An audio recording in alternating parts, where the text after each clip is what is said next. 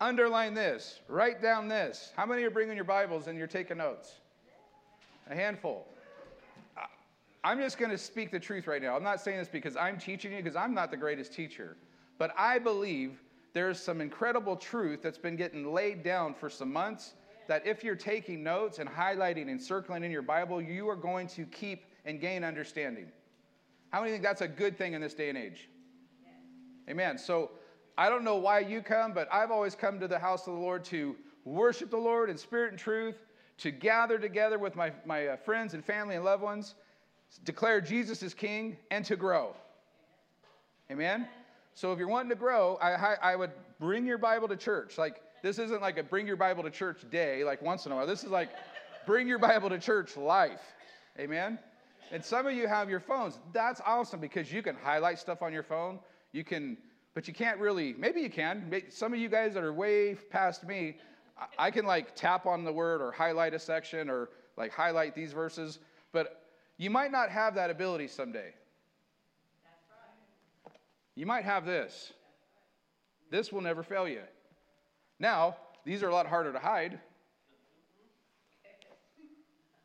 But I like an old school Bible. Now, give, I love technology, and I've got a couple screens in my office, and I pull up computer things, and I've got the Bible on my phone. But this right here, I can color it, highlight it, circle it, write notes in it, and it's always there. Amen? Amen. Amen. So, if you have your Bible, turn to me, Revelation chapter 6. We finally got there. Um, we've been going through the Bible, going through Revelation, and we just witnessed Jesus in the throne. The Father was getting all the worship in chapter 4. And then chapter 5, Jesus is getting the worship, the Lamb of God who was slain before the foundation of the world, the Lion of the tribe of Judah. And now he is standing ready to redeem and starts opening the seals. Amen. Now, heads up, we're going to really spend most of our time in Matthew 24 and Luke 21 today. This is probably one of the most confusing, controversial passages where a lot of people can go off sideways, and I, what I feel and see if we don't look at that properly. So, but first, Revelation chapter 6. Now I saw when the Lamb opened one of the seals, and I heard one of the four living creatures saying with a voice like thunder, Come and see. I don't know if that was like thunder, but. And I looked, and behold, a white horse. He who sat on it had a bow, and a crown was given to him, and he went out conquering and to conquer. When he opened the second seal, I heard the second living creature saying, Come and see. Another horse, fiery red, went out, and it was granted to the one who sat on it, Take peace from the earth, and that people should kill one another. And there was given to him a great sword. When he opened the third seal, I heard the third living creature say, Come and see. So I looked, and behold, a black horse, and he who sat on it had a pair of scales in his hand. And I heard a voice in the midst of the four living creatures saying, A quart of wheat for a denarius, and three quarts of barley for a denarius, and do not harm the oil and the wine. When he opened the fourth seal, I heard the voice of the four living creatures saying, Come and see. So I looked, and behold, a pale horse, and the name of him who sat on it was Death, and Hades followed with him. Now, just something to think about. We'll be looking at this later on down the road. You see, there's one there, death, and Hades or hell followed with him. That's plural, that's more than one. We'll get to that later. And power was given to them, plural, over a fourth of the earth, to kill with the sword, with hunger, with death, and by beasts of the earth. That is not good. When he opened the fifth seal, I saw under the altar the souls of those who had been slain for the word of God and for the testimony which they held. And they cried with a loud voice, saying, how long, O Lord, holy and true, until you judge and avenge our blood on those who dwell on the earth? Then a white robe was given to them, and it was said to them that they should rest a little while longer until both the number of their fellow servants and their brethren, who would be killed as they were, was completed. I looked when he opened the sixth seal, and behold, there was a great earthquake, and the sun became black as sackcloth of hair and the moon became like blood, and the stars of heaven fell to the earth as a fig tree drops its late figs when it is shaken by a mighty wind. Then the sky re- re- receded as a scroll when it is rolled up, and every mountain and island was moved out of its place. and the kings of the earth, the great men and the rich men, the commanders, the mighty men, every slave, every free man, that sounds like everybody, hid themselves in the caves and in the rocks on the mountain. And what do all these people say? And they said to the mountains and the rocks, Fall on us and hide us from the face of him who sits on the throne and from the wrath of the Lamb. For the great day of New King James says his wrath, um, a lot of other translations, and this word also means their wrath has come, who is able to stand. Who is able to stand? Now, we're not going to get into a lot of this, but I just want you to see those martyrs, they cry out. There's martyrs happening. They were given white robes. Remember the white robes? The stole? Different white clothing than the who? 24 elders. They were given white raiment. Where's the 24 elders? In the throne room. Kind of funny, the 24 elders tell John and ex- explain things to John that are going on in heaven. The living creatures are always explaining what's going on on the earth. Different clothing. They're waiting till the full number comes in. Now, these people that are every person else on the earth are crying out. Every free man hid themselves. They're all crying out and hiding themselves in rocks. Fall on us and hide us from the face of him who sits on the throne and from the wrath of the Lamb. And I tell you what, as a believer, I would not be crying out, hide me from the face of God. I'm looking forward to get into the face of God. I'm praying, Lord, I'm ready. Like, are you ready? Apparently, he's not ready. But I feel like I'm ready. So we must have more work to do. We must have some things to accomplish. Amen? So, this is where my position, biblically, I see that in verse 17 or in 16 it says, And to the mountains and rocks fall on us and hide us from the face of him who sits on the throne and from the wrath of the Lamb. What chapter are we in? Chapter 6, Revelation. What is going on in Revelation chapter 6? The seals are being opened. What are, what are this? What is happening? It's the wrath of the Lamb. And goes on and says, And the wrath, and for the great day of their wrath, or his wrath has come, and who is able to stand?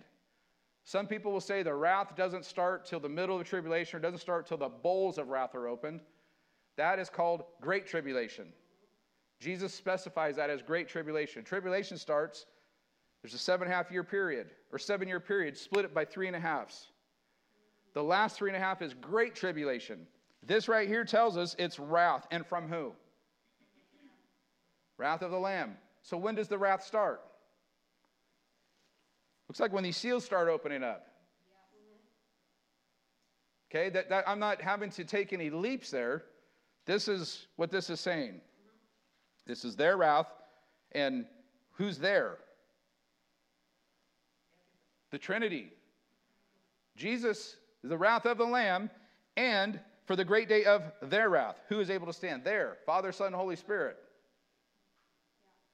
Okay, there's wrath. Okay, there's some awesome things that happen, and in these seals, there's signs.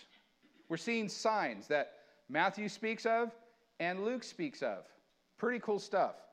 Could you put the slide up? I'm so, I am not following my notes in order whatsoever um, today. I mean, it's so messed up. It's not, it's, I'm messed up. I put it together, and I believe all the information is from the Lord. He just wants me to deliver it a little differently. How's that? Um, here's a group of signs. These are all what is what I just read in Revelation 6.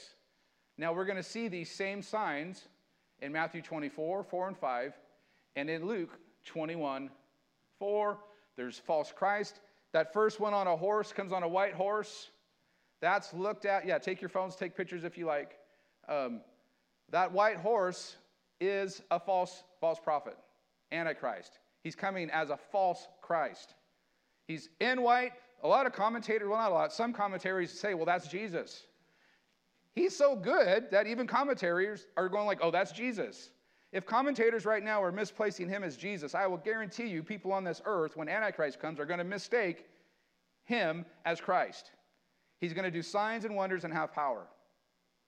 And people are going to go, oh, it's Jesus. Now, we're going to get into this more next week, but this man on the white horse, this thing on the white horse, is not Jesus. He has a crown, he's been given a power to be victorious, but he has a bow. What is Jesus' weapon? Sword. This bow doesn't have arrows. It's very interesting. So I don't, I don't believe when he first comes on the scene and conquers, he's having to militarily fire a bunch of arrows away. He's just coming and, and causing everyone to worship him and, and gather everyone together. That's, that's thus saith Steve. I don't see arrows in there. But I, cool thing, as I was studying this and seeing the bow, what does Paul tell us to equip ourselves in? The armor of God. What does the shield of faith quench? Fiery darts. Otherwise known as arrows.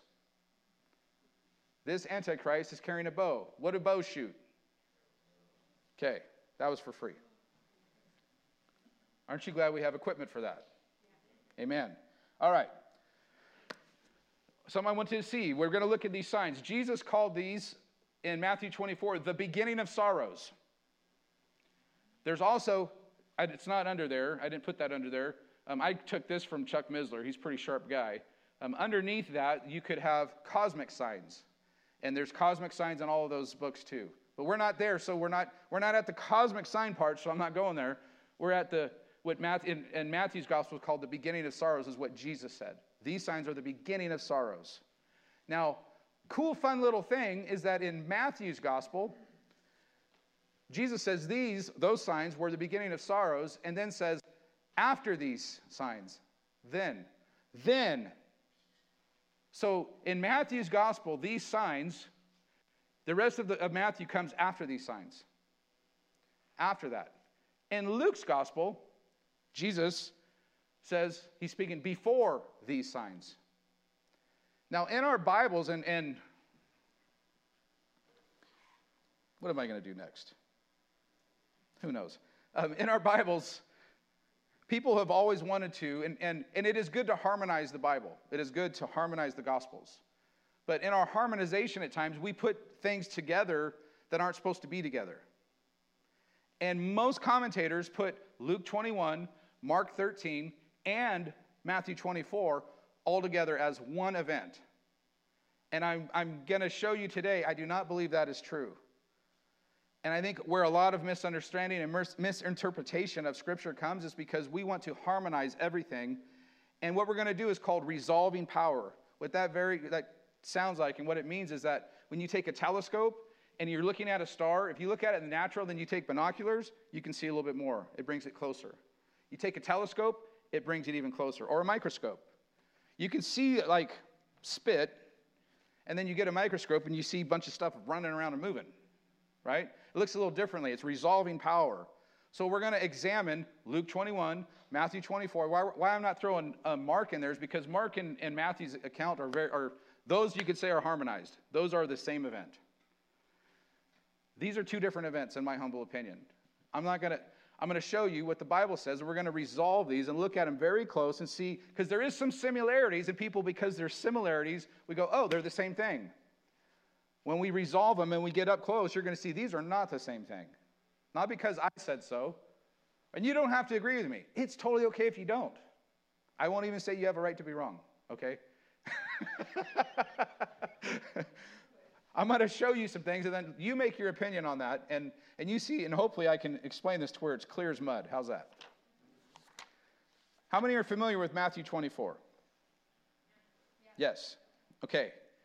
Um, something I want you to see, just some fun little facts. Matthew is written between 60 and 65 AD. Who did Matthew write his letter to? Good answer to Jews, predominantly Jewish. Matthew's a Jew, he's writing to Jews, and you see that all through his gospel. Luke is who? Luke's written to Gentiles. Luke's written AD 60. He says he writes to Theophilus, who some think he was um, a, a, like a magistrate in the Roman Empire. Some think that he was like Paul's attorney. I don't know. Um, but we know he's Gentile. We know that he wrote Luke, he wrote um, Acts. He, both of those letters are most excellent Theophilus. That term, most excellent, is the same term that Paul uses for Felix. Most excellent Felix. Felix was a high ranking official in the Roman government. So that, that is written Gentile, more Gentile focused. Matthew is more Jewish focused, and we'll see that in these letters. That's just Fun facts. By the way, written AD 60, AD 60 to 65, Matthew and Luke. Revelation's written AD 90. Okay, about 30 years, 25, 30 years after that. You're going, why does that? You'll see here in a little bit. Now, in both accounts, Jesus responds to the disciples, but in Matthew's account, and we get a little more detail in, in um, Mark's account, Mark actually says that it says in Matthew's that his disciples came privately. In Luke's account, he's in the temple publicly. A little, a little bit of difference in resolving power. Mark tells us that actually it's, it's more private than just his disciples, that it's Peter, James, and John. Now we know in Jesus' circle, now this is where we can have a little hope. Jesus is human. Jesus has inner circle.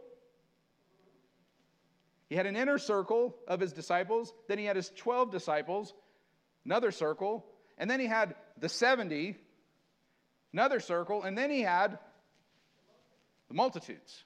So as Christians and as a pastor, it's okay, just showing you biblically. Some people go, well, you know, you're a little closer to these guys, or blah, blah, blah, blah, blah, blah, blah. I'm following Jesus. It's just the way we're built, is it not? We, we have circles. We have circles. Sometimes you're in that little inner, and people say, oh, the church, this church got a click. Now, clicks aren't good.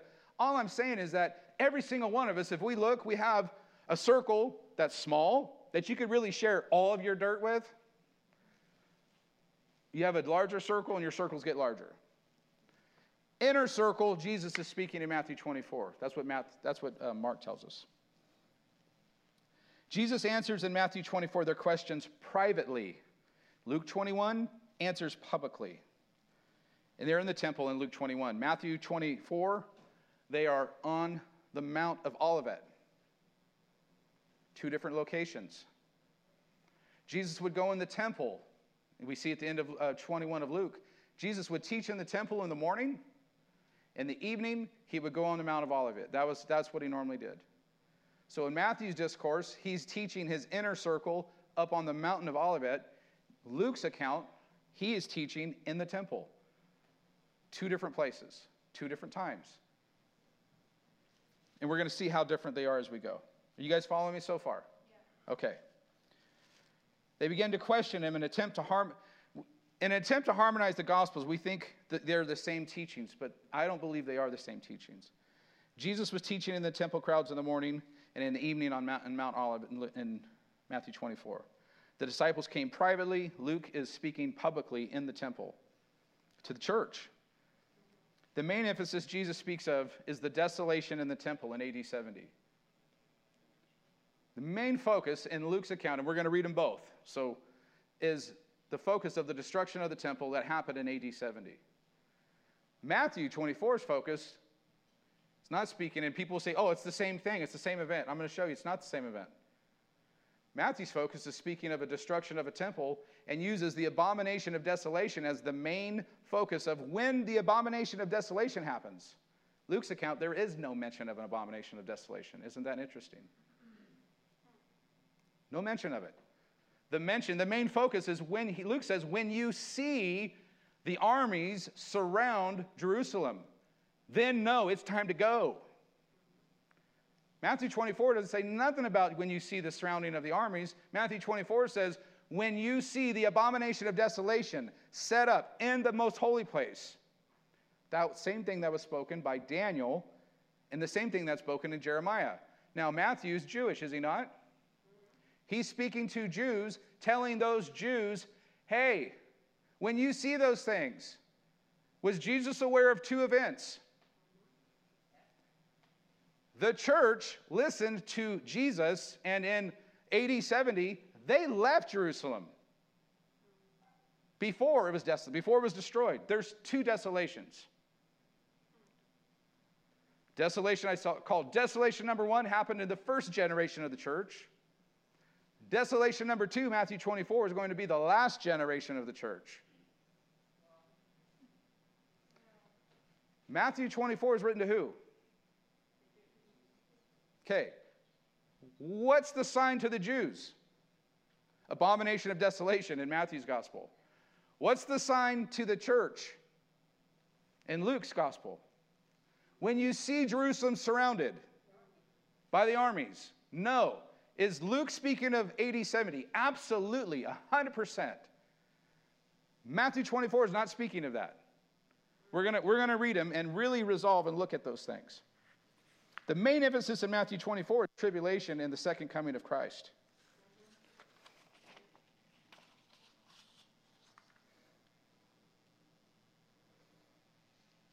Once again, as, as we start reading these, Matthew's gospel, all these same signs, beginning of sorrows, Matthew says, then after all this stuff's going to happen. Luke's account, Jesus' same signs, says, before these things, the army's going to come and surround.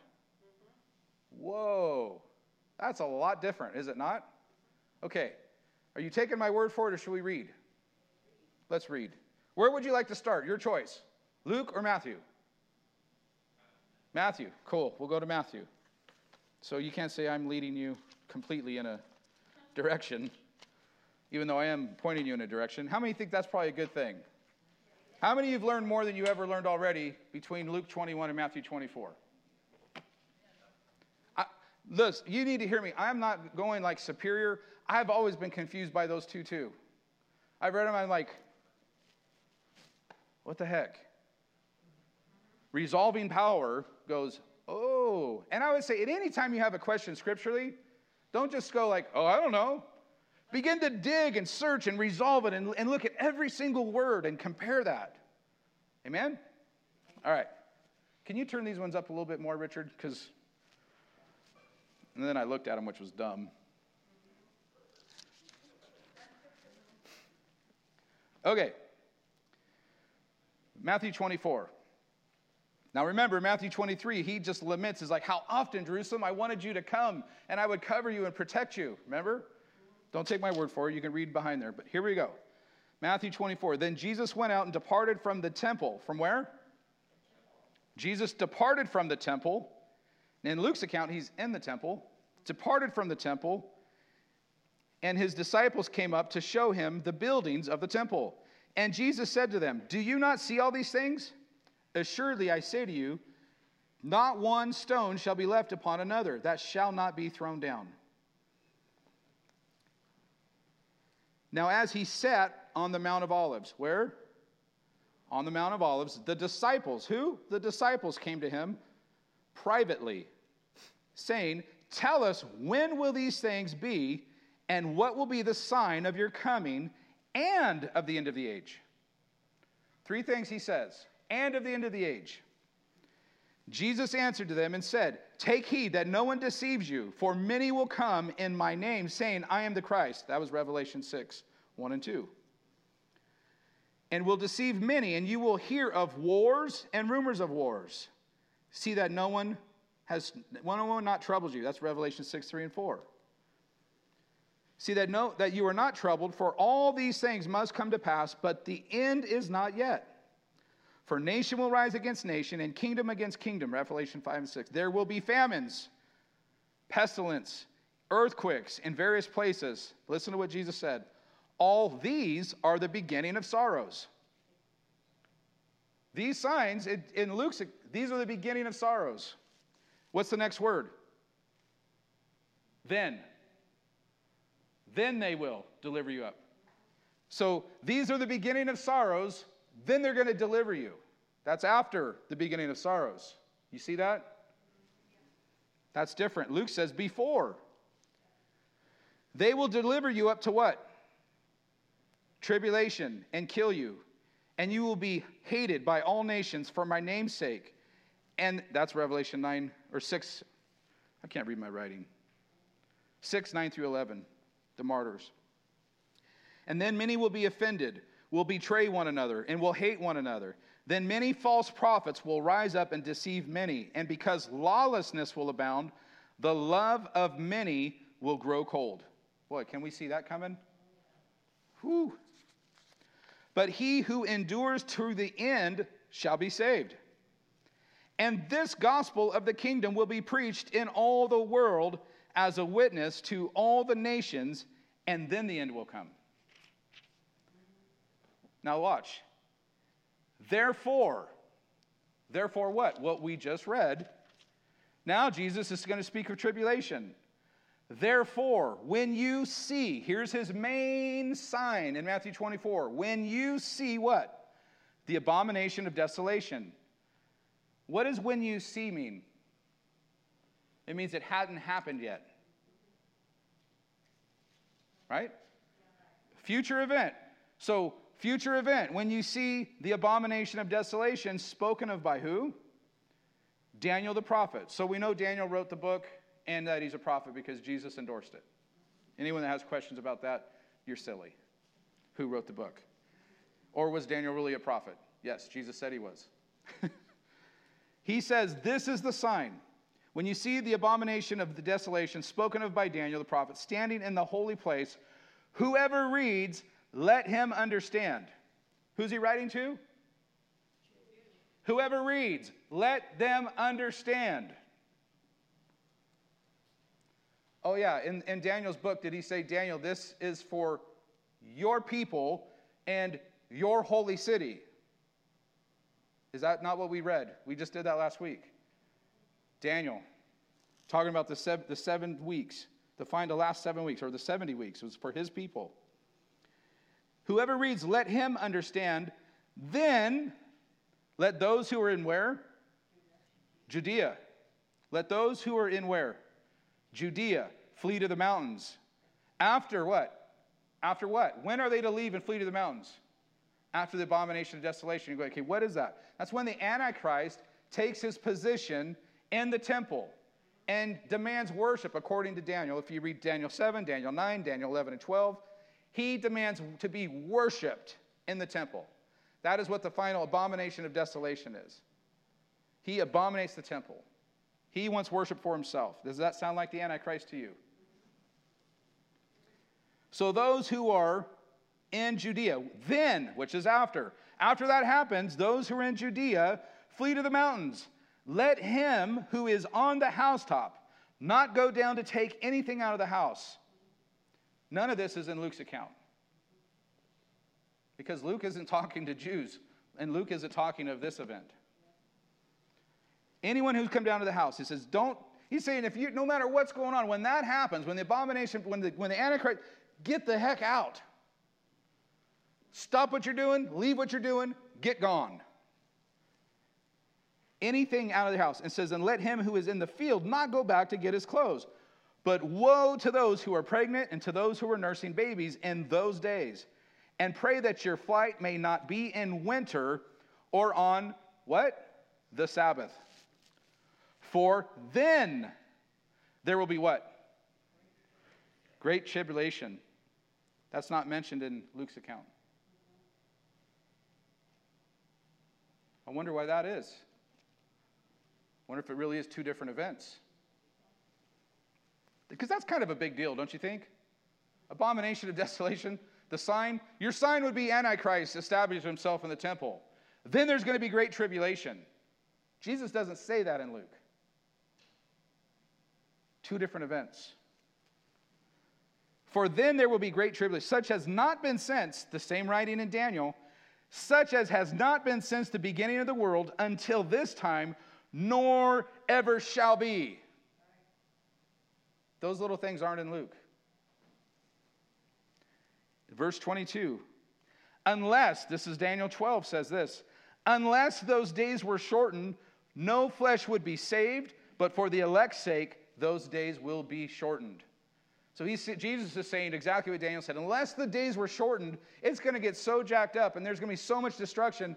I'm going to have to shorten the days because the earth couldn't stand it. Now, this tells you when could this happen? In this day and age, could that happen? Do we have the nuclear capability to wipe this earth over and over and destroy it? Yes. Did they have that 100 years ago? No. Do you think we're in the last, and I can, we're, we're going to go, believe me, after all this, we're going to go over a bunch of the signs of what day we're in. It says, then, then again, after, if anyone says to you, Look, here's the Christ, or there, do not believe it, for false Christs and false prophets will rise and show great signs and wonders to deceive, if possible, even the elect. See, I have told you beforehand.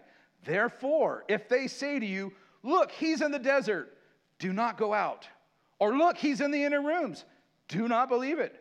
For as the lightning comes from the east and flashes to the west, so also the coming of the Son of Man will be. But wherever the carcasses is, there the eagles will, will be gathered together. And I don't know what that means. I don't have no clue.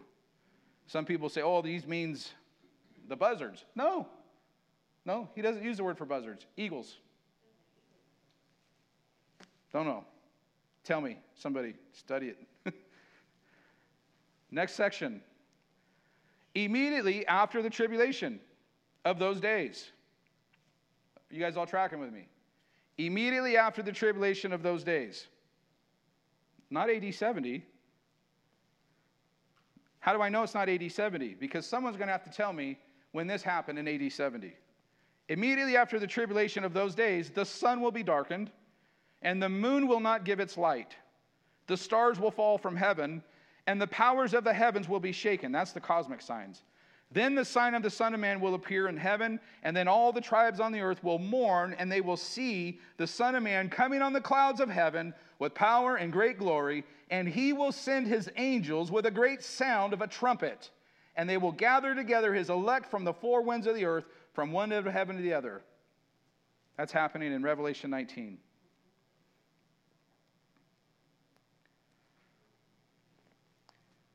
No mention of that.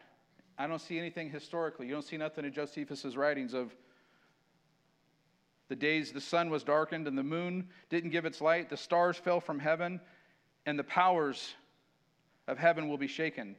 Then the sign of the Son of Man will appear in heaven, and then the tribes of the earth will mourn.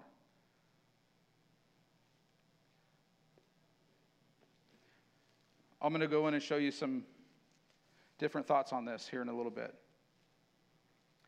Verse 32. Now learn this parable from the fig tree. Now, here is where a lot of people, he'll take Israel, and, and could be Israel rises up as a new nation. However, Luke's account says it a little differently. He doesn't say just parable from the fig tree, he says when the fig tree and nations. So, a lot of people have built the timing of when Jesus is going to come back, and you take a generation from when Israel came up, and 38 years later, that's where you had 1988, Jesus is coming back. And they're like, oh, shoot, well, we messed up. We uh, messed up It's actually going to be 89 because we didn't think about, well, it's actually when, when Jerusalem was established. No, he didn't come back then. So we can know, like, if you're trying to make this parable of the fig tree as a timestamp of when Jesus is coming back, you done messed up. My humble opinion. Now, learn the parable from the fig tree. Is there something to learn? Yes. He says, like, guess what? When you know it, when you can see it's springtime, there's probably going to be some fruit coming, right? So now learn the parable from the fig tree. When its branches has already become tender and puts forth leaves, you know the summer's near. So you also, when you see all these things, know that it is near at the doors. Assuredly, I say to you, this generation will by no means pass away till all these things take place. Heaven and earth will pass away, but my words will by no means pass away. Well, what's this saying? Well, these signs, tribulation, Jesus returning, that generation's not going to pass away. That's what I think. I could be wrong. Here's what we know for sure. I am not wrong in this. Jesus said, But of that day and hour, no one knows. Not even the angels of heaven, but my Father only. But he says, You should be able to see some signs. You should be able to tell by the seasons. Cool thing is, is all the signs are for the second coming of Christ. There's no signs really for, for the rapture. It's imminent. It could happen at any moment.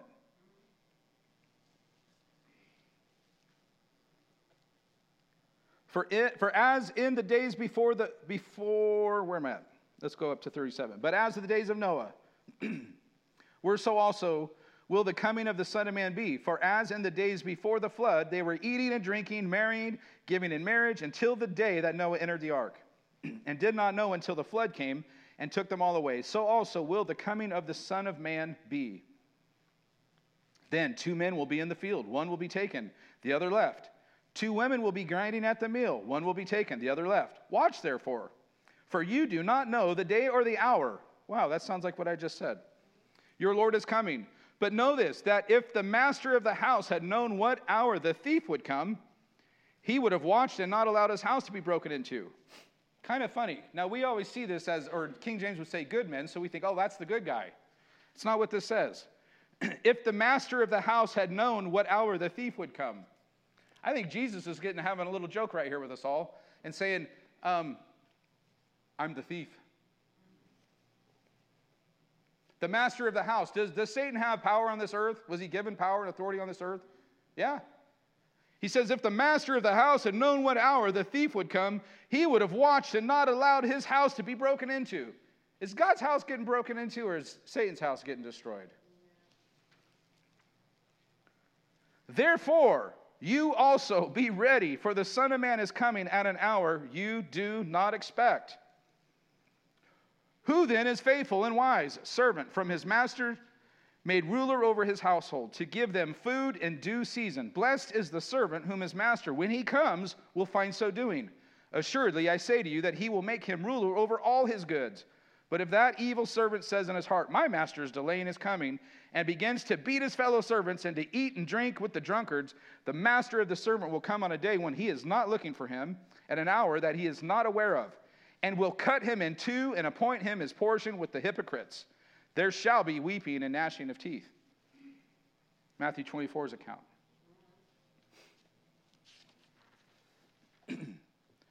now, before we go into Luke's, or shoot, I don't know, should we just go straight into Luke? What do you guys want to do? Why not? I don't know what I'm going to do with those notes when I get back, though. Have fun with that before I read, man, I'm reading and talking a heck of a lot more than normal, apparently.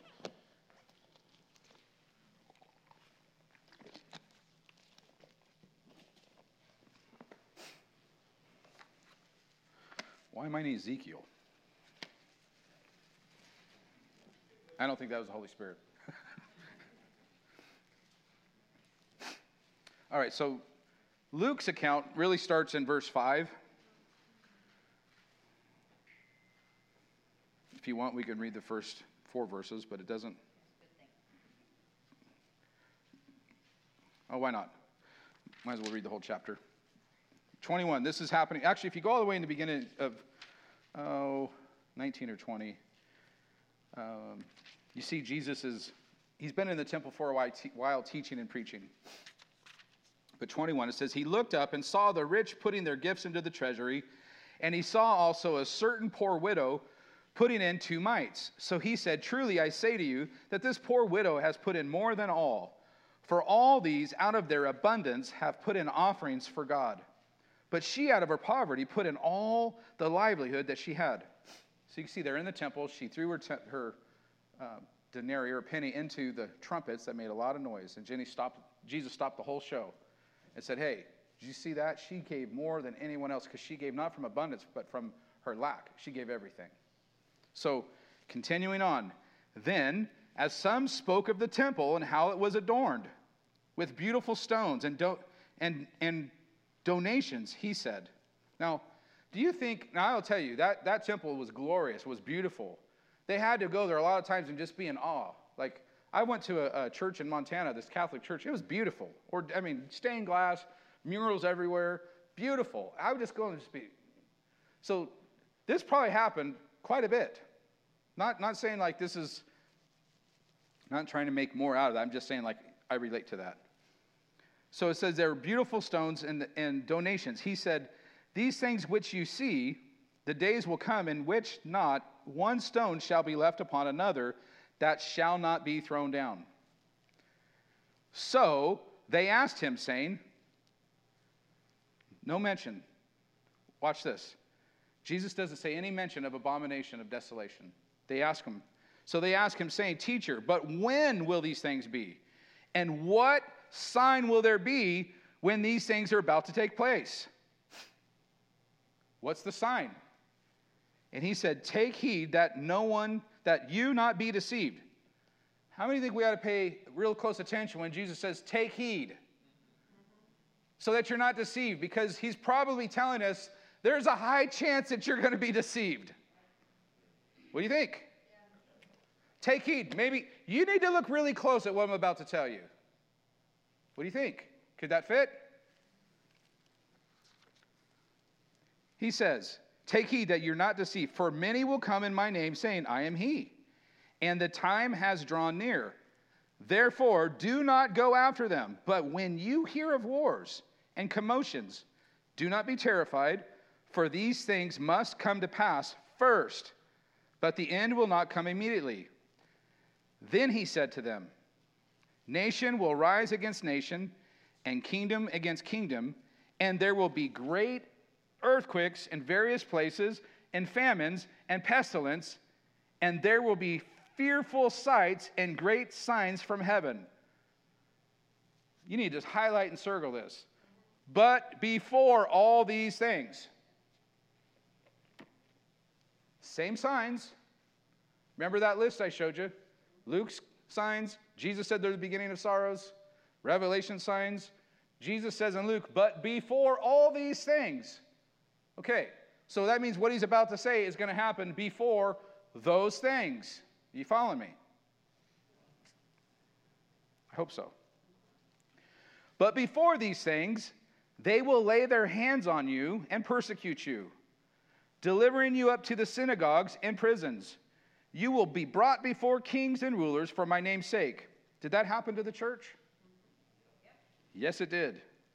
But it will turn out for you as an occasion for testimony. Oh, did that happen?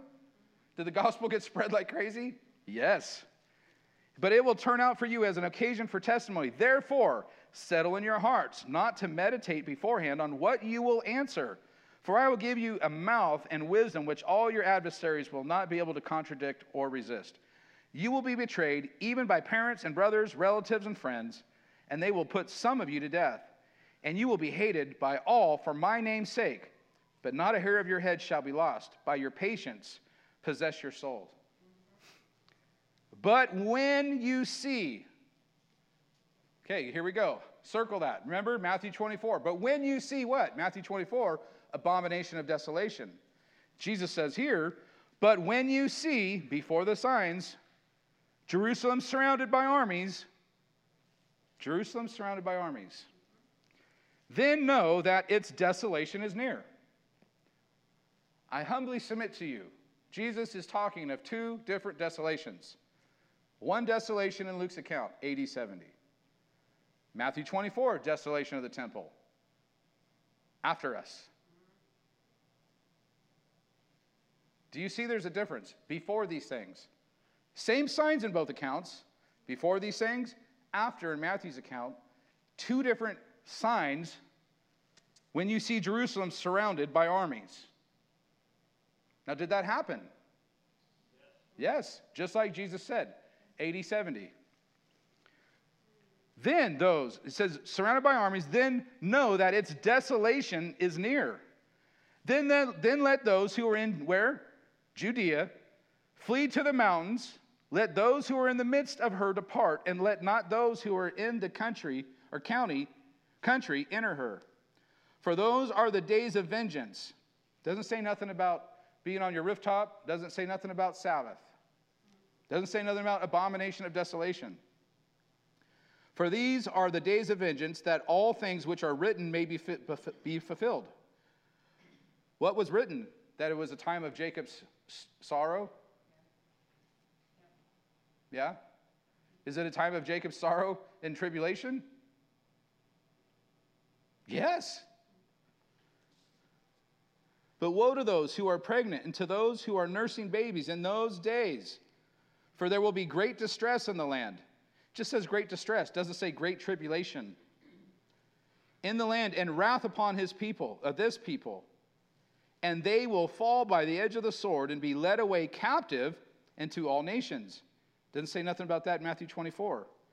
And Jerusalem will be trampled by Gentiles until the times of the Gentiles are fulfilled. Doesn't say nothing about that in Matthew 24. Or you could say until the second coming of Christ. Or you could say until Israel, repentant, welcomes their Messiah. Could also say that. Now, what's this is a very interesting part. In Matthew's account, you see talk of a tribulation. Luke's account, you go from the destruction of Jerusalem, AD 70, straight to the coming of the Son of Man. Second coming. Is anyone following me yet? Who's Luke writing to? Gentile, specific Gentile church. What doesn't he talk about? Tribulation. You're going to see a big gap right here. He goes from 70 AD straight to, and there will be signs in the sun and the moon and in the stars and on the earth, distress of nations. This is the cosmic signs. That right after this, the second Jesus returns. You guys should be getting a lot more excited about that. This is just a whole other thing that's kind of been following in line with what I've been studying and reading. And there will be signs in the sun, in the moon, in the stars, and on the earth, distress of nations with perplexity, the sea and the waves roaring, men's hearts failing them from fear and the expectation of those things which are coming on the earth, for the powers of the heavens will be shaken. Then they will see the Son of Man coming in a cloud. Men's hearts failing them from fear. Remember Jeremiah 30 when he said, This is the time of Jacob's sorrows? He says, Why are you men with your hands on your sides like pregnant women? Remember?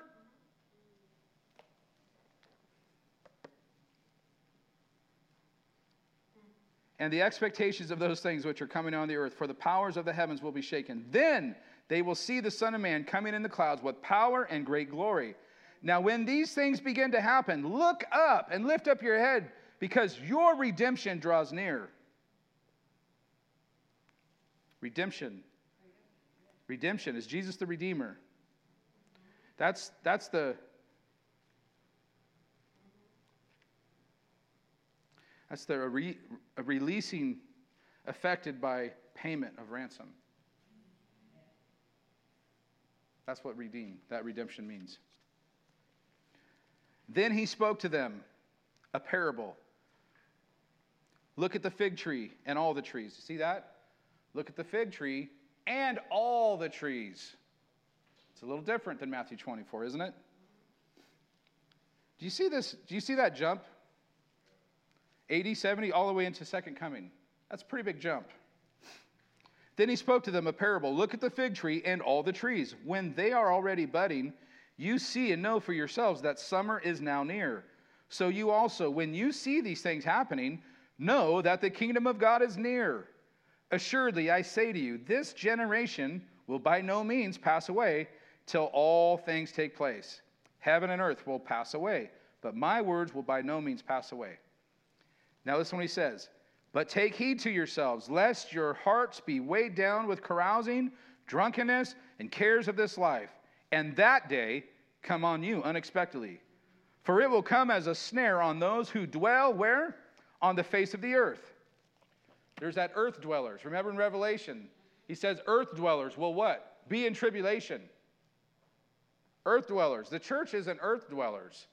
The church, our tent stakes aren't in the earth. We're pilgrims or foreigners just passing through. Is that not what the church is supposed to be? Earth dwellers in Revelation are they're not the godly, they're not the righteous. There's those who are feeding off of this earth and, and, and everything's about them here on this earth. If we're, if we're going to use the same words that are used in Revelation. He says, But take heed to yourselves, lest your hearts are weighed down with carousing, drunkenness, and cares of this life, and that day come on you unexpectedly, for it will come as a snare on all those who dwell on the face of the whole earth. Watch therefore and pray. Ooh, this is good. Always that you may be counted worthy to escape all these things that will come to pass and to stand before the Son of Man. Wow. Who would he tell to be careful, watch, and pray always that you may be counted worthy to escape all these things that will soon come to pass and to stand before the Son of Man? Gentile church. And in the daytime, he was teaching. Where? And in the daytime, he was teaching in the temple. But at night, he went out and stayed on the mountain called Olivet. Then early in the mornings, all the people came to him in the temple to hear him. So now you can see, I didn't just make that up about when Jesus came and taught in the temple. Do you think the Holy Spirit is so awesome that all the information needed in these two different texts gives us the whole difference to see, like Matthew 24, on Mount Olive in the evening, privately. Luke's account, in the temple, publicly. You guys following me? Okay. I want to, sh- I got to find it. Who knows where it's at?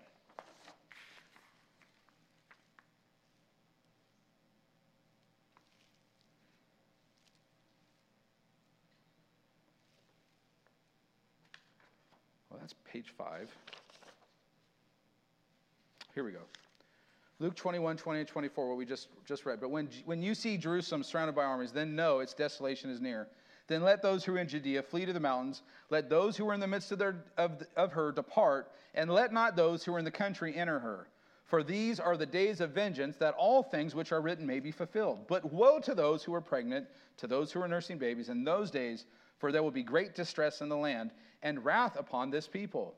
And they will fall by the edge of the sword and be led away captive into the nations. And Jerusalem will be trampled by the Gentiles until the times of the Gentiles are fulfilled. Now, here's straight up history. Josephus writes about this time, and he wrote that Christians living in and near Jerusalem listened to this warning and left several years before the destruction of the city in AD 70. When the church saw the Roman legions marching towards Judea, instead of joining the Jewish revolt, now the Jews revolted against Rome. They, they didn't listen to Jesus. Can you imagine that? Is that not what we found? That the Jewish people didn't listen to Jesus as being their Messiah. He didn't listen to their teaching. Who did? The church. The church, oh yeah. Remember, Jesus told them, when you see the Roman army starting to come, and do you know the armies don't move like they do today? There was message, hey, they're starting to come. As, ding, ding, ding, ding, ding. Hey guys, we better get out of here. Guess what they did? The Roman legions marching towards Judea, instead of join, they didn't join the Jewish revolt, they fled to the mountains in the region beyond the Jordan River, and many eventually settled in Pella, where they built a Christian community. That happened.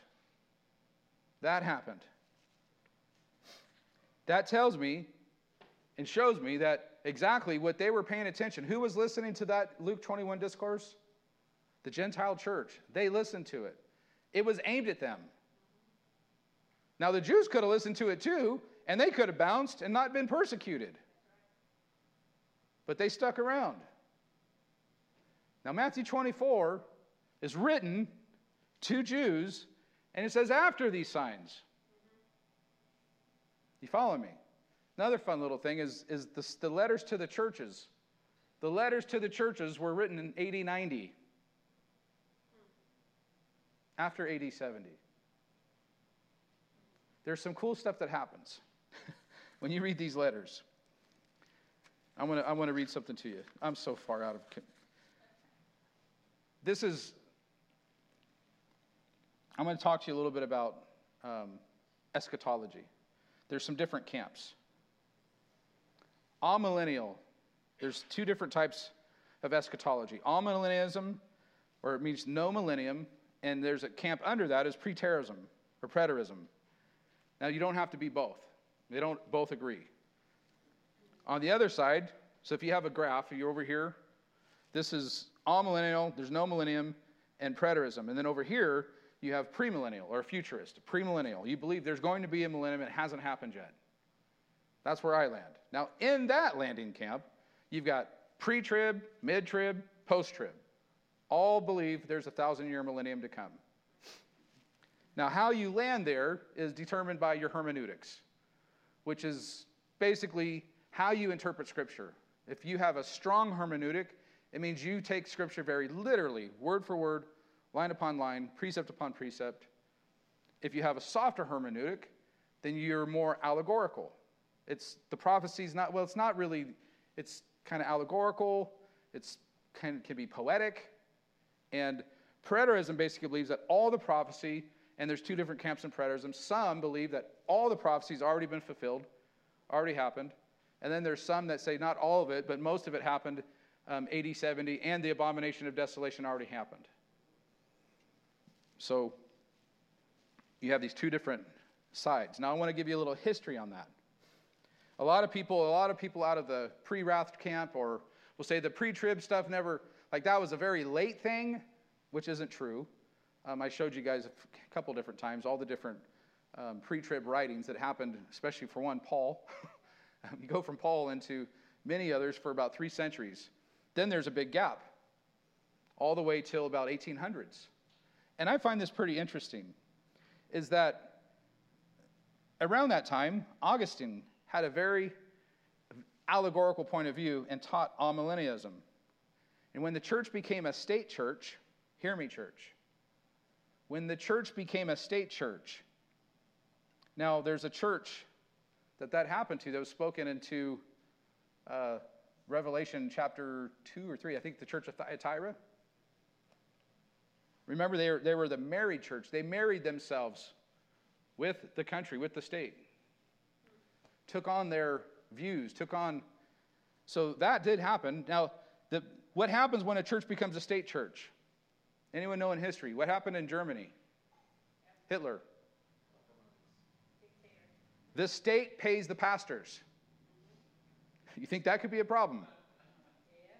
I mean, the state's not even paying pastors right now. They're just saying, like, you know, if you don't mess with, if you don't say anything that we don't like, you can keep your tax exemption, which is a joke. Which, do you see how that has really hindered me at all? not at all. That's why the church never talked about politics. The church never would say anything that the state might not like. That happened in World War II. That also happened in this day. It was a state church. The pastors were on the payroll of the government and became very politically correct. I, I put it that way. You think that could happen? It did happen. Have we seen history repeat itself? Yes.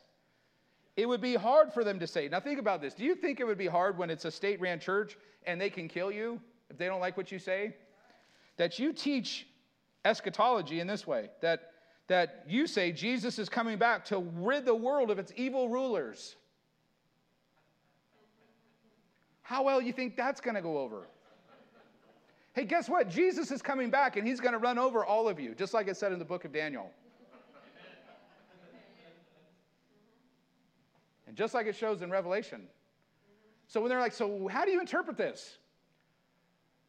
Um, well, you know, this is really hard to understand stuff. It's very poetic, it's very allegorical. You following me? It's much easier to say that prophecy is allegorical. Now, here's something cool that happens in history. In, in history, now that happened during, that was during the Catholic Church age for years and years and years and years. The Reformation did a great job in soteriology, which is the, the study of salvation. The Reformation did an amazing job. People were burned at the stake, standing on salvation comes by faith alone, not by works. But they didn't do squat with eschatology. It all stayed the same.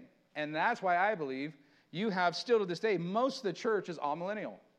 I'm not saying us as a church, but most of the church on the scale is amillennial. What I just read to you, and this is his history, did happen. Do you think that is a possibility of why there was pre tribulational teaching. There was, millennium hasn't happened yet. There was that teaching, and then a state ran church comes in, and uh, we may need to change some things. So I would show you already that, and, and I'm not, I will tell you the whole truth. There was mid tribulation teaching also that happened early on. Not originally from Paul, there was confusion. Then, but from that all the way on, there was pre tribulational teaching and then it picks back up again in the 1800s or late 1700s, 1800s. Well, I wonder why. It's not that hard to understand when the whole church went to a state church and it was all taught Amillennialism was the only way and that prophecy is allegorical. But like I've been telling you, all the prophecy that's ever been prophesied happened how? Just like the Bible said. It happened every single time, just like the Bible said. And I'm just foolish enough to believe that he hasn't changed his mind on what he says and what he means. I truly believe that he says what he means and he means what he says. And I believe there's a millennium to come. And it's after. It's after the church is raptured. It's after the Daniel's 70th week. It's after Jesus returns. It's after the marriage supper of the Lamb. And that's what the Bible teaches. Now, there's lots of different thoughts on that. And it doesn't mean that you can't be saved, that we're not going to heaven. You just might be surprised, or maybe I'm going to be surprised. But I think I've shown you, I've been trying to show you that there's some pretty, pretty huge differences. Have you seen the differences between Luke 21, Matthew 24? Can you see that there's very similar, like, here's your section of signs, Jesus called the beginning of sorrows. Luke says, before these signs, this stuff's going to happen. What? Jerusalem's going to get surrounded. Look for that. Look for the armies coming surrounding Jerusalem. Jesus says in Matthew 24, after these signs, look for what? Abomination of desolation. I mean, if you don't see anything else, please see that. I think it's interesting so that we don't get confused that they're two separate things, that one's written, one is talked about in public, in the temple, in the morning or early afternoon, with a large group of people. The other one is spoken of privately on the Mount of Olivet. I think it's safe to say these are not the same. Sometimes in wanting to harmonize the Bible, and there's a lot of harmony, a lot of commentators have just harmonized this and said this is the same event. Now, Mark 13 and Matthew 24 are. Luke 21 is not. I don't believe, because I think there's some large chunks missing. Very specifically, things said differently. Did AD 70 happen? Yes. Was the temple destroyed? Yes. Did the abomination of desolation, and I know there's different thoughts on that, but in that destruction, for one, I'm going to tell you, they were caught off guard. They did not want to burn the temple down. It happened. They weren't planning for that.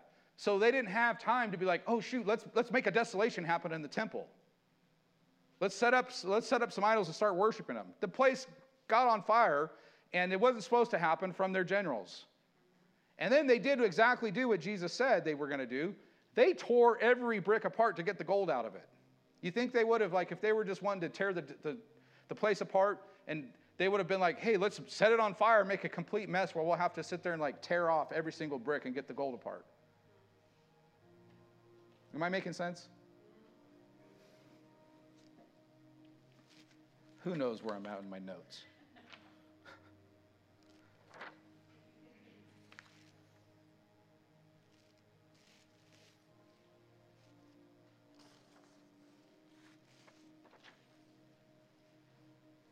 There's no major signs for the rapture. I want you to also see that and as we keep going through. There's no major signs. There is some things that they're like Jesus saying, like you should be able to tell by when you see a tree beginning to bud, you know, springtime and summer's going to come. Like there's some things that we're going to look at next week and weeks to come that um, aren't really cosmic signs, like things that Timothy, Paul told Timothy um, to the churches. You know, people will be lovers of themselves. You know, well, we'll start looking at some of those things probably next week. And the, the, ma- the majority of the signs are for the, the return of Christ, the second coming. And that's prophesied about 1,500 times in the Old Testament. That's a lot. it's a pretty big event. We'll just say that. How many of you guys are ready and looking forward to it? How many think that we should listen to Jesus and be ready? Now, if you know, like, here's why I, I'm just going to give this one out there for free a mid trib position. If, I, if I'm a mid trib person, then I have to d- deny imminence. Because I know that when the, the abomination of desolation happens, we out. And I can know when that treaty starts with the, with the um, Antichrist, the three and a half year mid trib position starts. You follow me? Says Daniel says he will make a treaty with Israel. He'll make a treaty, a covenant. And then three and a half years in, he's going to violate the covenant. So I could be just waiting for that treaty. All right, good. Three and a half years, we out. I don't need to be ready. Jesus teaches you better be ready. You better, it's imminent. Like, you don't know the day or the hour. Watch and be and pray. But he also says in Luke's account, you're gonna have to, you're not gonna have to go through that. It's not for you. That tribulation time is not mentioned in Luke. Pretty interesting. I find, I find a lot of joy in that. That it, it's actually consistent with everything that we've went through to this point, is it not?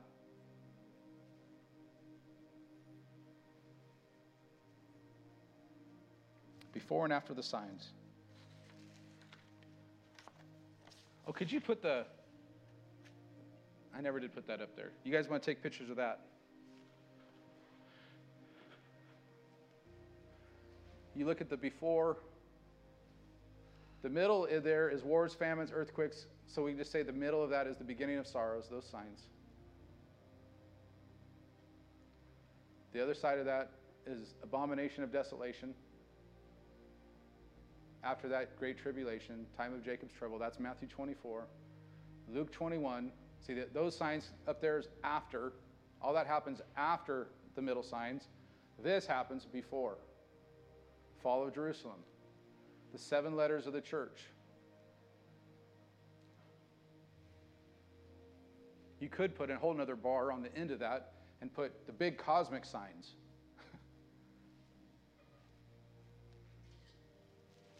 I'm sorry it's all fuzzy. That was as good as I can get it.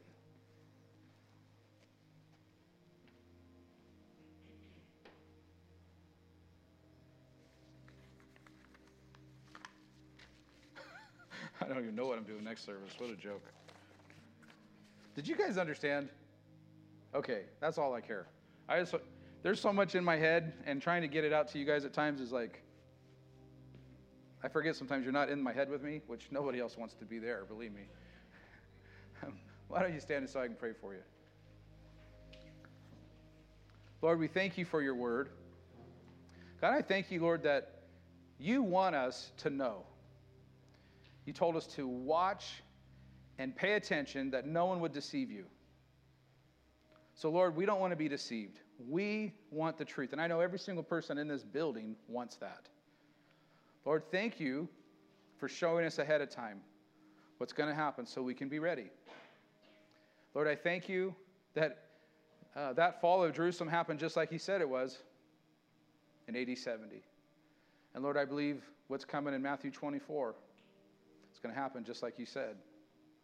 And just like we read in the sixth chapter of Revelation, it's going to happen just like you said. Lord, I pray, Lord, that none of us would be counted as an earth dweller.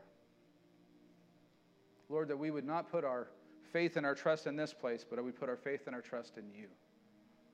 We thank you, Lord, that you've come to set us free. You've come to destroy our past and give us an entirely new creation new thoughts, new mind, new wills, new emotions, new DNA. we have your DNA. We thank you, Jesus. We thank you. Lord, everyone under the sound of my voice, Lord, I pray that Holy Spirit, you would teach and make clear whatever I didn't make clear. Lord, I praise you and thank you, Lord, that you are in control of all of this. And Lord, that we can rest and see and know that spring is here, summer's coming. Lord, I believe that, that the, the harvest is ripe. Lord, help us be about our Father's business. Help us go out and reap that harvest and speak the truth in love and draw people to you. In Jesus' name, amen. Amen. amen. You are dismissed.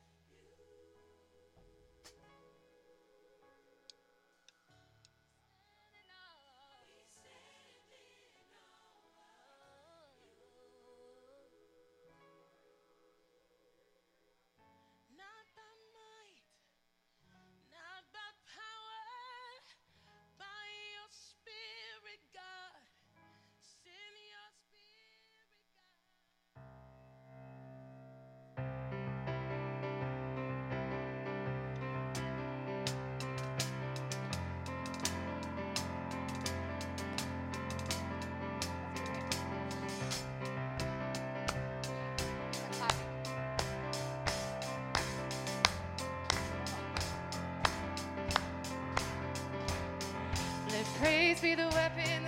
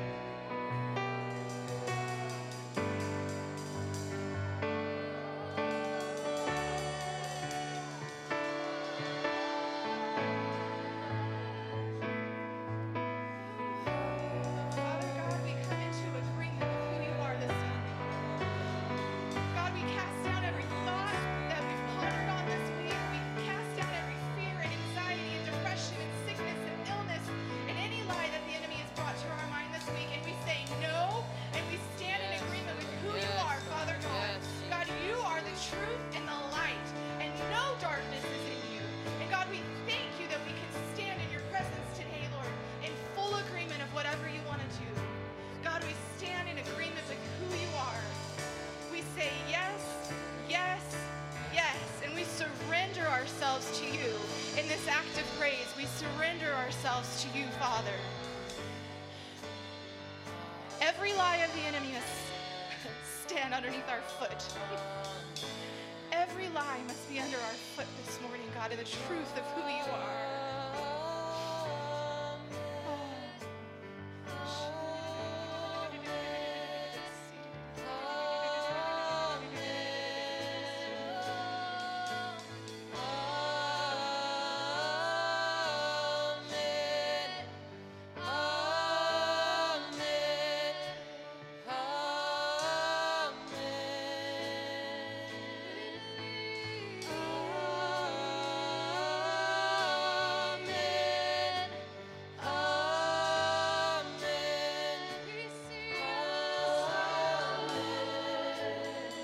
Many in the church today say, I've been struggling with something this week, or maybe it's been a couple weeks? You guys keep playing. We're not going to take announcements today. We'll do that at the end or something. Um, you can say, I, am in need of a touch by, from the Lord. I need God to deliver me from something. If that's you, lift your hands up. It could be spiritual, it could be emotional, it'd be physical. We serve the great I am. He's the great I can. Amen. There's nothing impossible for him. It says every one of his promises are yes and amen. He has offered healing to us. He was beaten and bruised. He went to a cross. It says, By his stripes we are healed. Peter, looking back, said, By his stripes we were healed. Amen. So that has already been provided for. Those of you who don't have your hands up, look around. You're going to find someone that has their hands up. I want you to be the body of Christ and go pray for them, lay hands on them. Let the Holy Spirit move you. The very least, ask them, What do you need healing from? If it's something emotional, then you say, In the name of Jesus, be healed with authority, the authority that He's given you. You don't have to pray for 10 minutes. If the Holy Spirit leads you to do that, great. But just speak to whatever it is and tell it as if it isn't. So you can bring the kingdom of God to it. You say, In the name of Jesus, I bind that sickness in Jesus' name and I loose healing. Or in the name of Jesus, I bind depression and I lose peace of mind. And you declare over them the mind of Christ. Amen. And then let the Holy Spirit go from there. Keep worshiping. Thank you, Lord.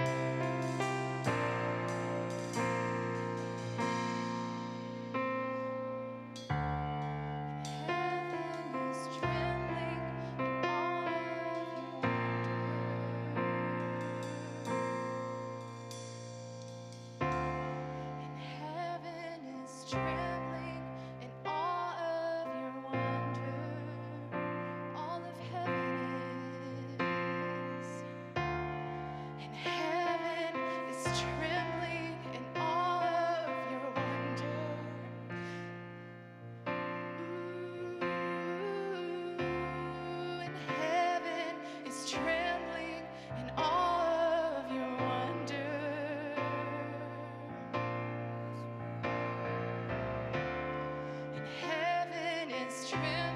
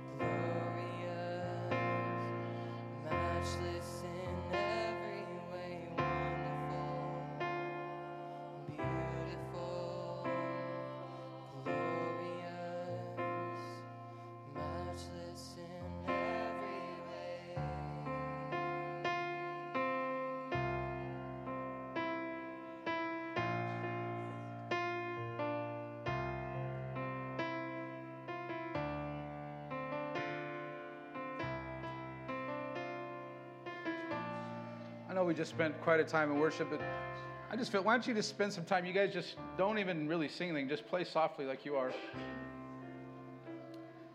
I just want you to open up your hands and just listen. I believe the Lord wants to speak some things to you.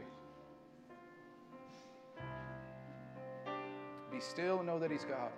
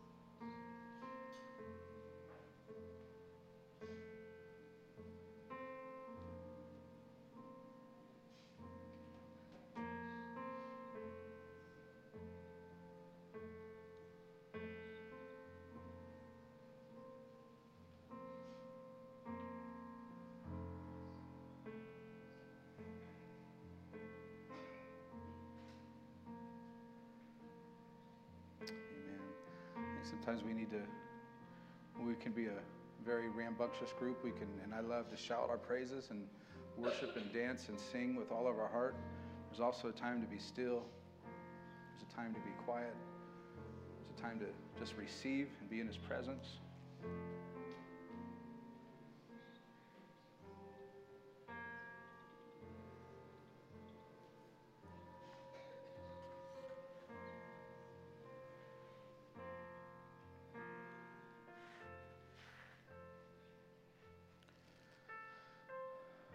Why don't you turn to someone close by and say, Welcome. It's good to see you. Amen.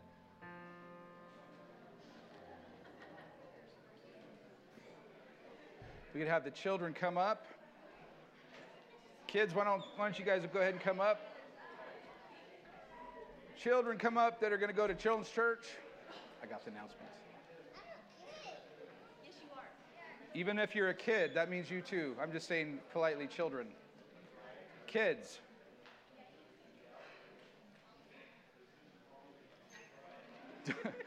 Donnie, you might fit. You could probably sneak off in there for a little while if you took off those glasses. Hey, birthday boy. I heard that you turned 10. You guys, uh, how about a birthday song for this big old 10 year old, huh? Happy birthday to you. Happy birthday to you. Happy birthday, dear Liam. Happy birthday to you. All right. All right. All right. Let's, uh, you would street, uh, just stretch forth your hands. Let's pray over these awesome kids. Amen. Lord, we thank you for these children. We thank you, God, the, Lord, that you love them. And Lord, you actually are so wise, you knew when they were going to be birthed in this earth. And Lord, so many people are saying, man, I feel bad for these kids. I feel bad for this world. Lord, I thank you, Lord, that you knew exactly what you were doing. That you know exactly every hair on their head. You knew when they would be conceived. You knew, and you've got a plan for each one of them to come be light bearers in this earth. And Lord, if there's ever been a time and a need for light, it is today. So, Lord, I pray, Lord, that they would let their light shine so bright before men, they would see their good deeds and they would all bring glory to you. In Jesus' name, Lord, keep them protected. Lord, we pray protection and a hedge around about them that the enemy could not penetrate. Lord, that they would go forth and be young missionaries, young prophets, young evangelists, young pastors, young teachers, young apostles. Lord, that they would go all around the world, Lord, and preach the gospel and lead people to Christ in their elementary school, Lord, in their junior high schools, Lord, as they get older, Lord. We thank you, Lord, in their families and their homes. They would represent you well. In Jesus' name, amen. All right, guys. Thank you, teachers. All right. Um, so you can tell we're doing things a little different today. I just said I'll do announcements while we're transitioning. Um, Next week, office will be closed. Uh, we are going to be doing a staff retreat. I'm going to pour into the pastors and our uh, men's and women's leader. Uh, we haven't done anything like that for quite some time, and after this last couple years, I believe it is time. Amen. What do you think? We need to pour into them. Amen. So I'm going to pour into them so they can pour out into you. That's the plan. Um, so if you have any major concerns or problems, you can always text or call me. I don't know if I'm going to have service where I'm at. So if I don't return your call, um, don't get mad or upset. It's probably because I'm out of service. And when I have service, I'll get back to you, okay? You can always leave a message at the church. Um, we have an answering machine, and you can direct it to wherever they need to go. Amen? All right.